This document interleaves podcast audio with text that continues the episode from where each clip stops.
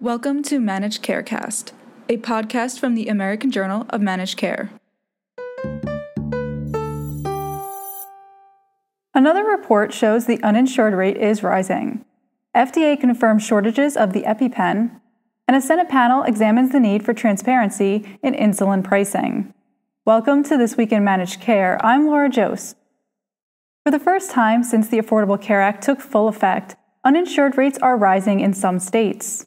The Gallup Sharecare Wellbeing Index surveyed 160,000 people in all 50 states throughout 2017 and asked, Do you have health insurance coverage?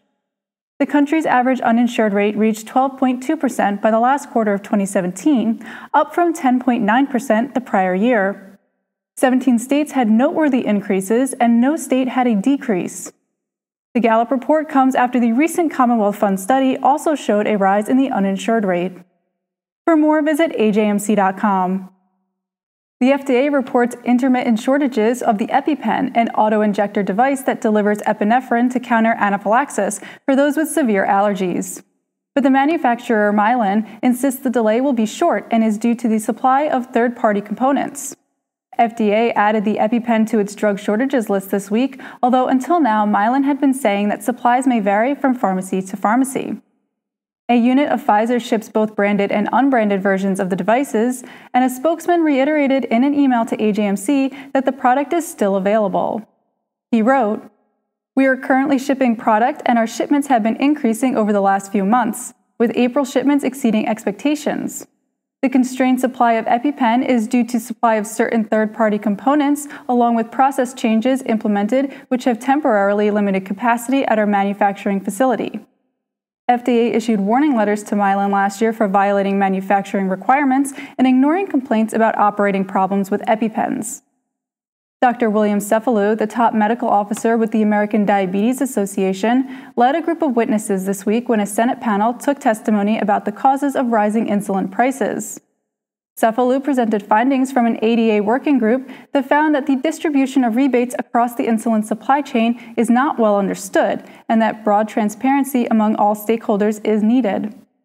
He said today's insulins are much improved, but pricing problems keep them from helping some patients in need. The findings were also published in Diabetes Care. Said Cefalu, there is a flow of money that we don't quite understand. It's the uninsured patient who has to pay the list price the most vulnerable patients are subsidizing the system. Daratumumab, marketed as Darzalex by Johnson & Johnson, received FDA approval this week for frontline treatment in patients with multiple myeloma who are ineligible for autologous stem cell transplant. The FDA approved daratumumab in combination with bortezomib, melphalan, and prednisone for these patients, based on findings from the Alcyone study, published in February. Patients taking the daratumumab combination had an 18 month progression free survival rate of 71.6%, compared with 50.2% for a control group taking a combination of melphalan, bortezomib, and prednisone without daratumumab. Said the study's clinical investigator, Dr. Andrei Jakubowiak, this approval is significant as we now have the first antibody based regimen for treating newly diagnosed multiple myeloma patients who are not eligible for a stem cell transplant. In clinical studies, patients who received treatment with daratumumab experienced a lower risk of disease progression and higher rates of response. Finally, a panel appearing last weekend at the American Psychiatric Association in New York City said a single payer system would best meet the needs of the most seriously ill patients with mental health issues. Only 20% of children and youth with mental health disorders get treatment, and speakers said insurance companies create barriers to care and make payment for services so low that many facilities lose money unless they cut back on services.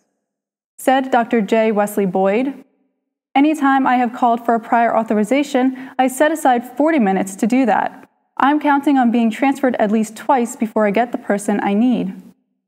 Administrative hurdles created by the shift to value based care are hastening burnout, the panel said. For more, visit ajmc.com. And for full coverage of the APA meeting, visit our conference page at ajmc.com. For all of us at the Managed Markets News Network, I'm Laura Joszt. Thanks for joining us. And to learn more about any of the stories in this podcast, visit the website at ajmc.com or see the show notes.